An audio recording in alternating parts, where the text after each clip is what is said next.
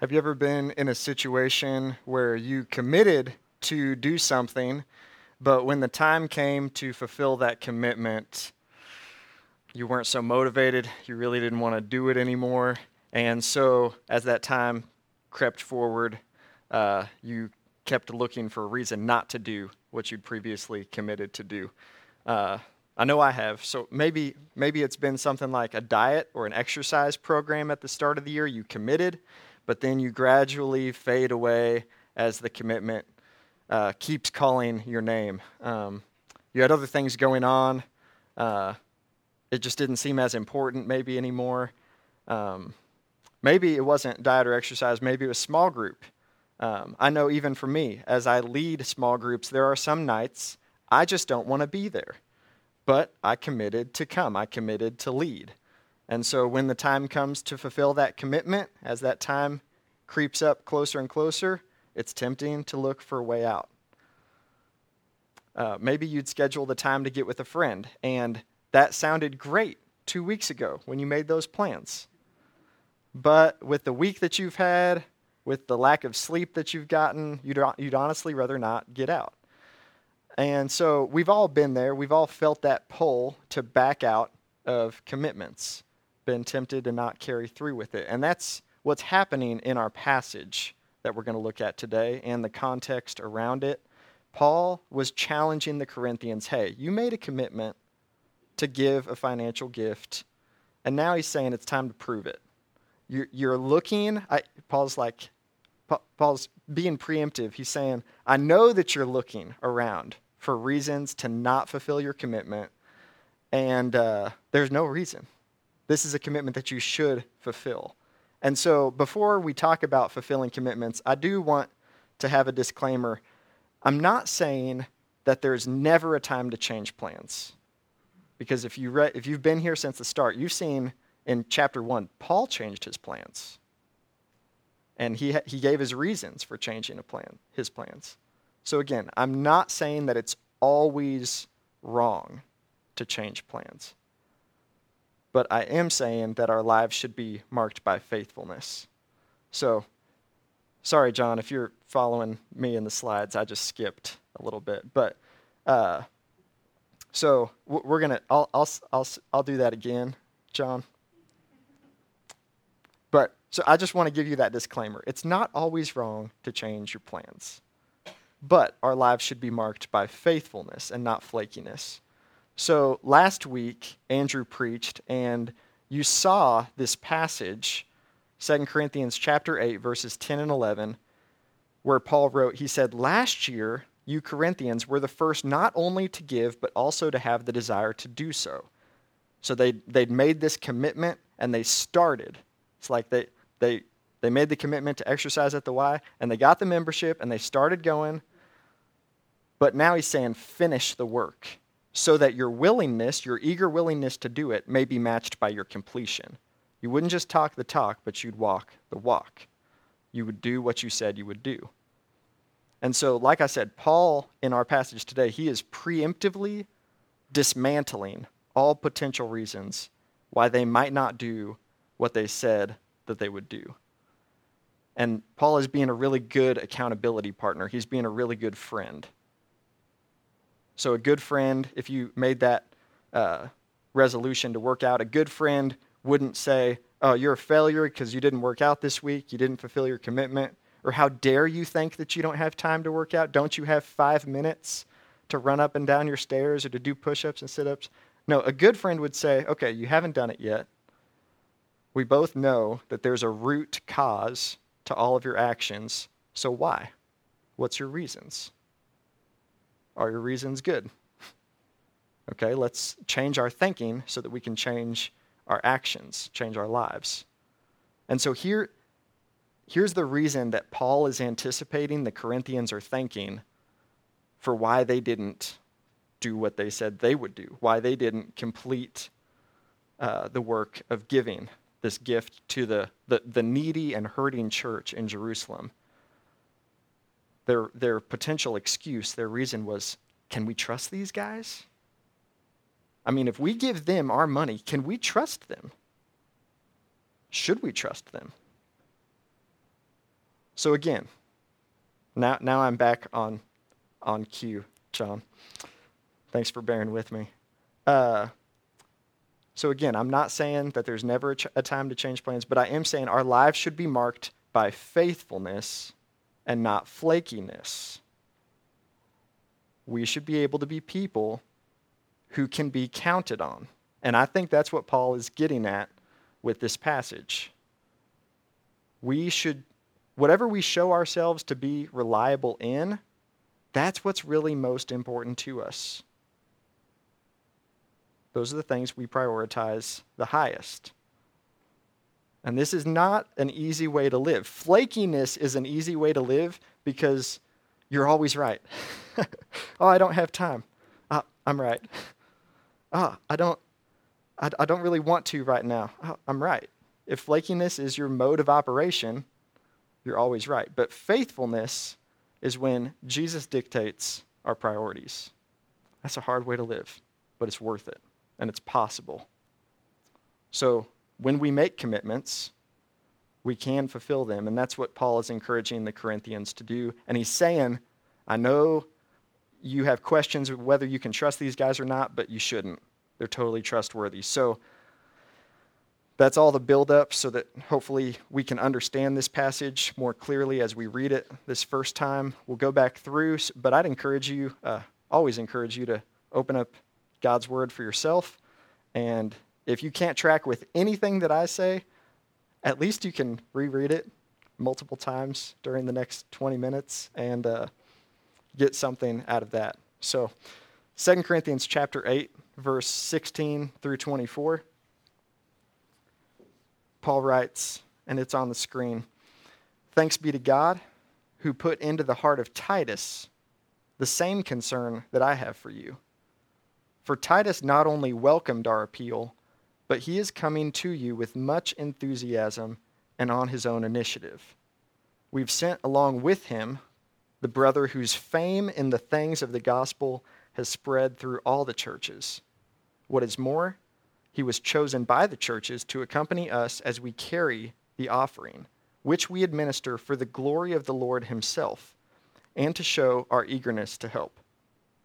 We want to avoid any criticism of the way we administer this generous gift, for we are taking pains to do what is right, not only in the eyes of the Lord, but also in the eyes of man.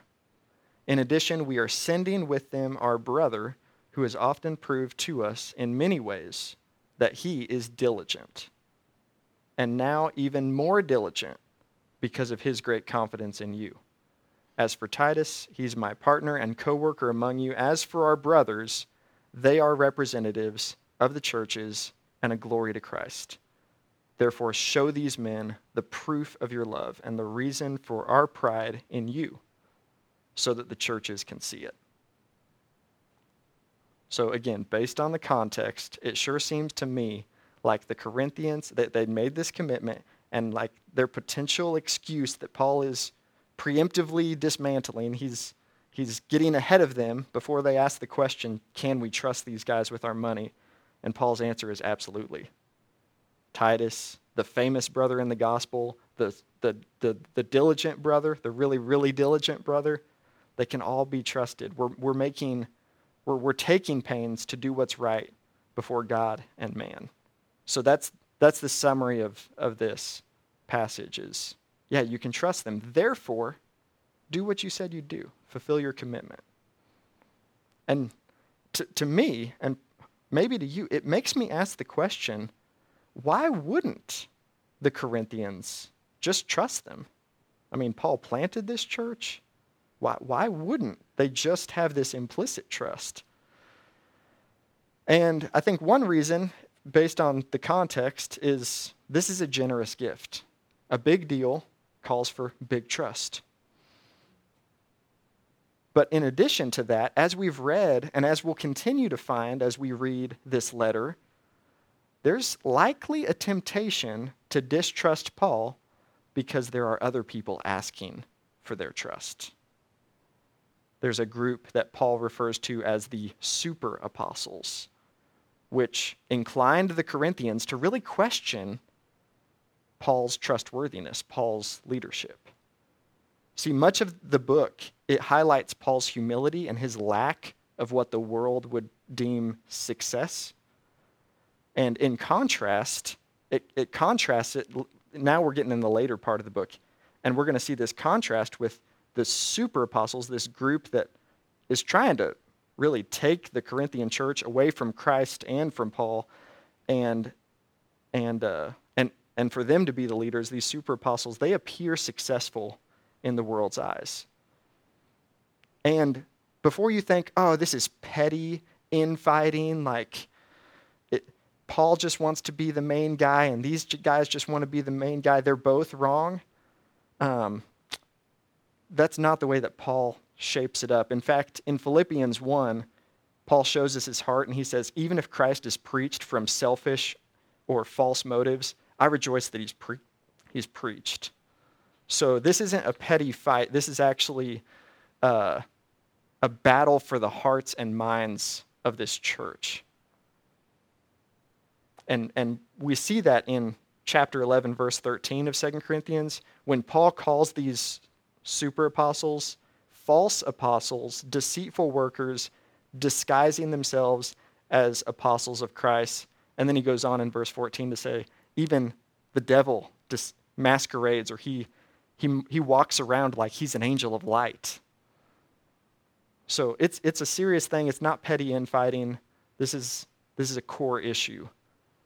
And so, again, in order to understand this, chat, this verse, or this passage we just read, we have to understand it in light of the whole book. And Paul, this whole book is best summarized in 2 Corinthians 12 19, when Paul says, All this time, this is at the end of the letter, he says, Everything I wrote to you, you probably think that I've been defending myself. Actually, it's before God. We've been telling you about Jesus for your, for your good. So it's basically we're telling you how Jesus and the gospel applies to this situation. And it sounds like I'm defending myself, but really I'm encouraging you in the way of Christ.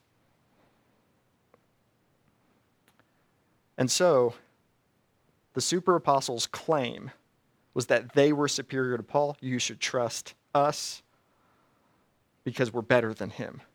And I think, again, based on context, I think one of their evidences that we are, in fact, better than Paul is we will take your money. and you get what you pay for, is, is kind of their argument.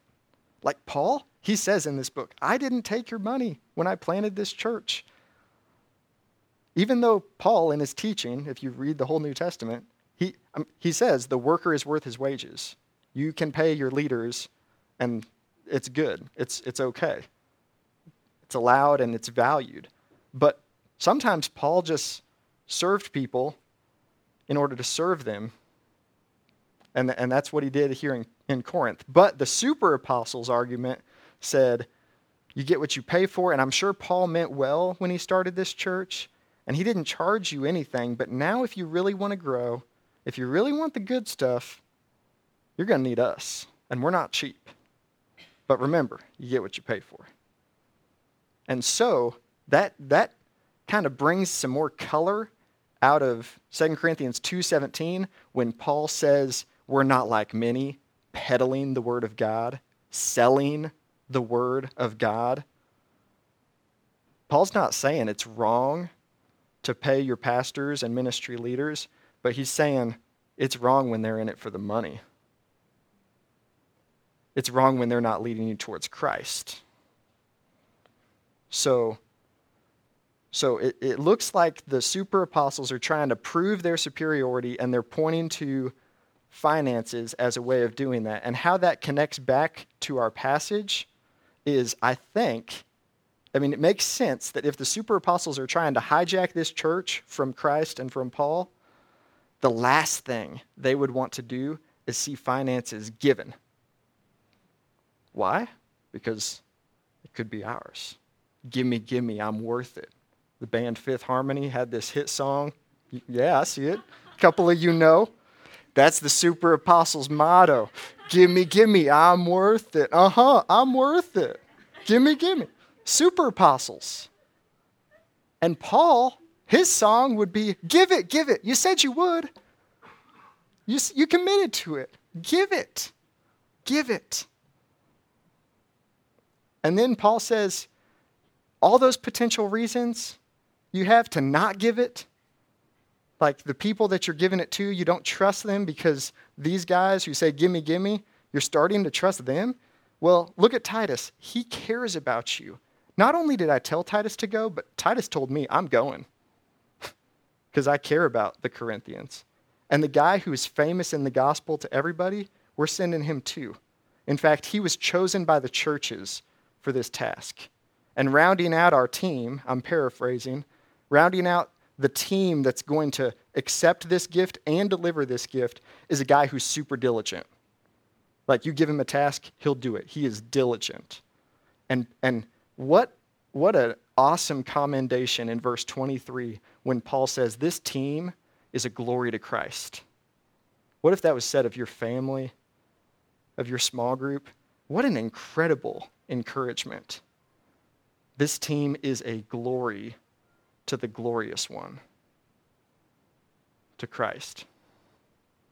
And so Paul says, I'm sharing all this not to twist your arm, but to show that you can trust us with this financial gift. Verse 21 we're taking pains to do what is right, not only in the eyes of God, but also in the eyes of man.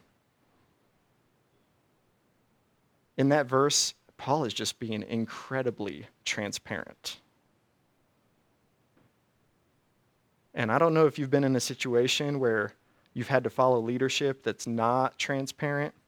I texted a friend uh, recently, and he told me about some drama going on at work. And basically, at the core of all the dramas, leadership wasn't being transparent. And so it's really hard to follow.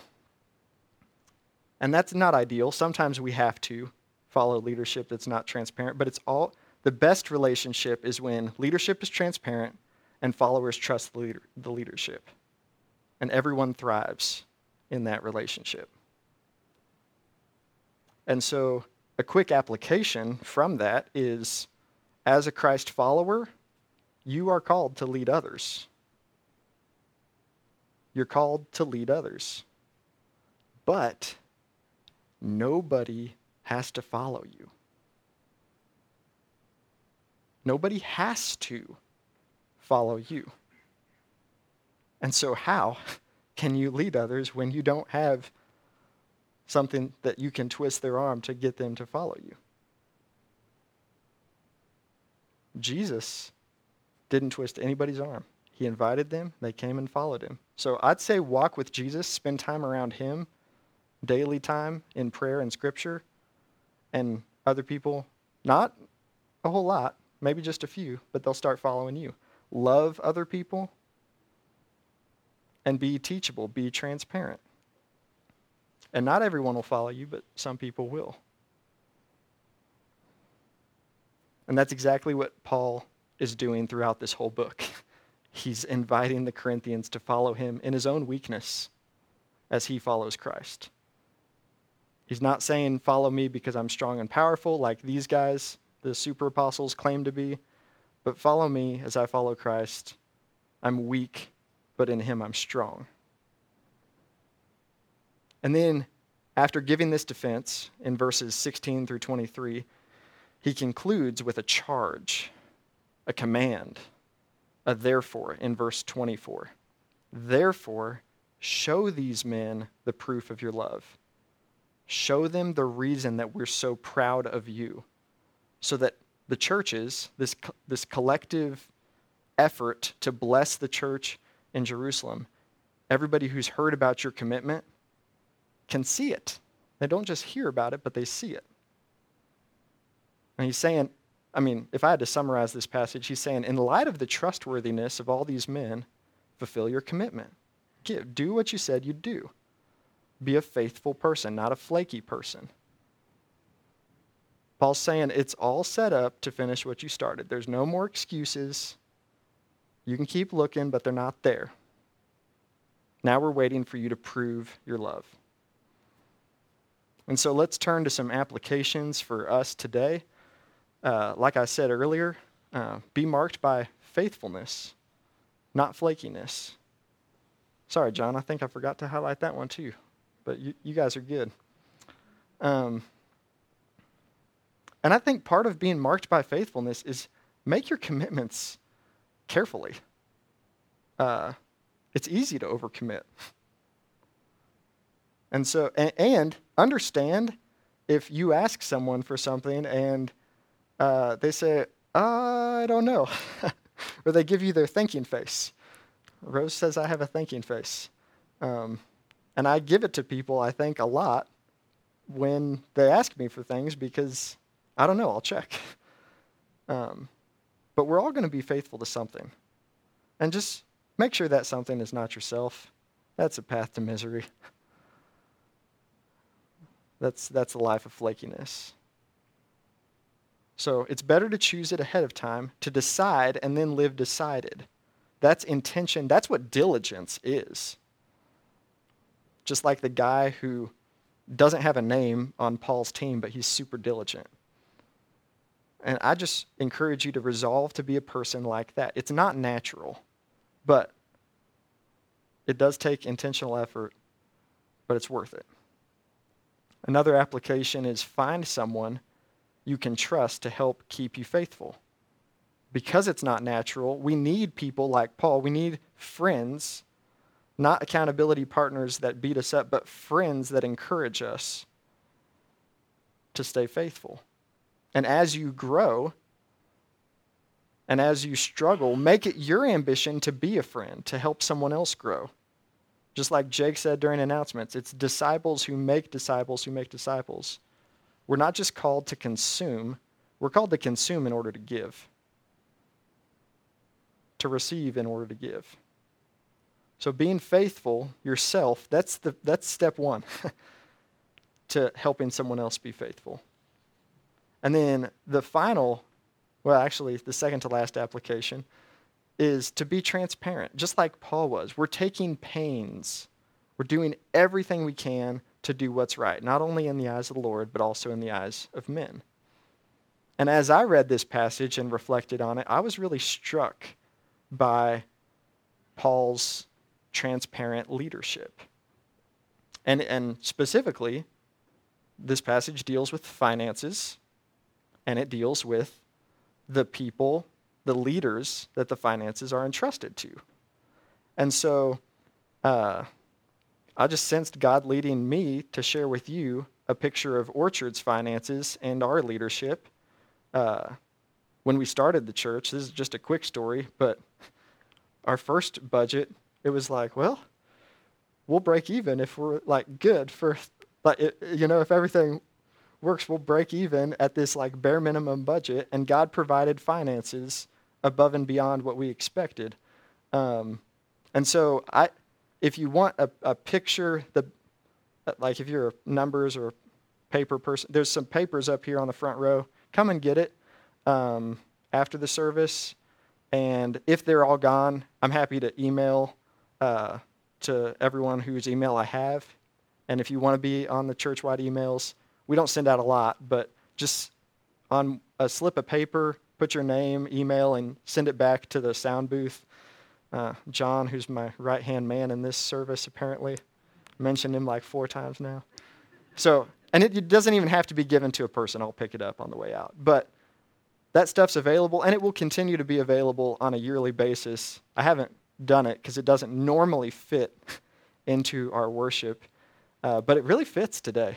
So it's available. Uh, you can ask me questions. I might not know the answer because I don't spend a lot of time focusing on that. Um, try to spend more time focusing on where God's calling us and being faithful there and trusting that He'll give us everything we need uh, to do that. And then, more importantly than the money, you still with me? Okay, good. More importantly than the money, God has provided leaders who have made my job a joy. And I've acknowledged and commended our small group leaders to you multiple times. Um, but I haven't gotten to do that with the elders. So, Jake, Jordan, and Todd, I think y'all are in here. Would you guys stand? Oh, Jordan's downstairs again. Uh, so Jordan's downstairs. Uh, but just like Paul commended Titus, the diligent brother, and the famous in the gospel brother, I just commend these three men to you. Uh, and they, they have this position of helping me shepherd this church because they've demonstrated over years of close relationship the characteristics that God's outlined in 1 Timothy 3 and Titus 1 as the characteristics necessary for an elder. Um, so, yeah, I just commend them to you, and th- they've been a great encouragement to me. I'm grateful for them. And so, yeah, you guys can sit down. Thanks. Uh, and and God is raising up many other leaders. Uh, we pray when we get together that it would never just be us in those elder roles. I, I expect in two years, some of those guys will take a break. It won't be kicked off, but uh, it's important to take a break and rotate. And so that's, that's who's running, or not running. Jesus is running this church. We're the under shepherds, is really how this church operates. So, uh, not a normal worship service today. If you're new here, this isn't normal. But what is normal is applying God's word to our lives. That's how we are changed. And so that fits right in with the last application point it's to respond. Paul doesn't just give a defense, but he says, therefore, do something. Therefore, show them the proof of your love. Fulfill the right commitments. Break the commitments that aren't worth fulfilling. Just break them. But when you know what God is calling you to do, do it. And if you don't know what God's calling you to do, I've got it for you. And I'm actually being serious. you should normally suspect when people and, and so you can suspect me, honestly. But I'm going to tell you what God's will is for your life a love relationship with Him. Not a job, not a task. Love relationship with God is your highest and first calling. Focus on that. You'll get clarity where you need it elsewhere, where you need it when you need it. But always focus on the love relationship first. And we obey, we do what we do out of our love for Him. And so remember, we, we started talking about all those different commitments, how easy it is to break commitments. I just want to end by reminding us why real life change is possible, the deepest kind of life change. It's because Jesus had all the right commitments, He had all the right priorities, and He fulfilled them perfectly. Even when He was tempted in every way, just as we are but he did not sin. He kept and fulfilled perfectly the right commitments. And when he died, it was an undeserving death, a gruesome death that he did not deserve on the cross. And in that death, he became sin for us. He took on all of our flakiness and he gave, he imputed to us all of his righteousness, all of his faithfulness and he rose to life, giving us right relationship with God, that we can grow into his likeness in this life, and that one day we'll be perfect. And we look forward to that. But if you want to be more faithful now, hang out with Jesus and spend the rest of your life intentionally fulfilling that top and highest commitment to live and to die for him.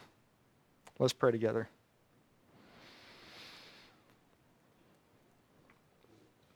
As we pray, uh, think about the past week, the past month, maybe, and just be honest with God about what your actions, maybe what your schedule has shown you're committed to right now.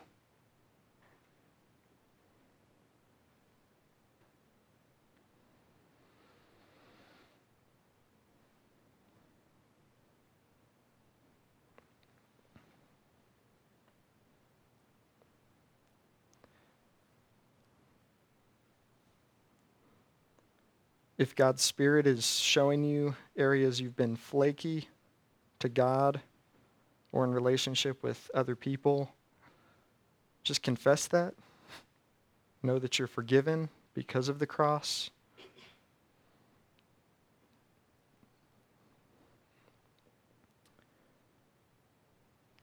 And be really transparent with God uh, and invite someone you trust into your life to be transparent with them.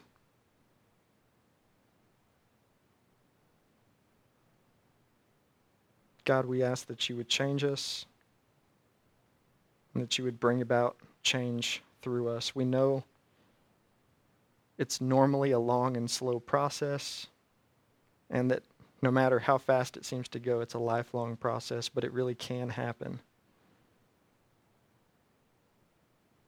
We just take this time to surrender our commitments and our priorities to you.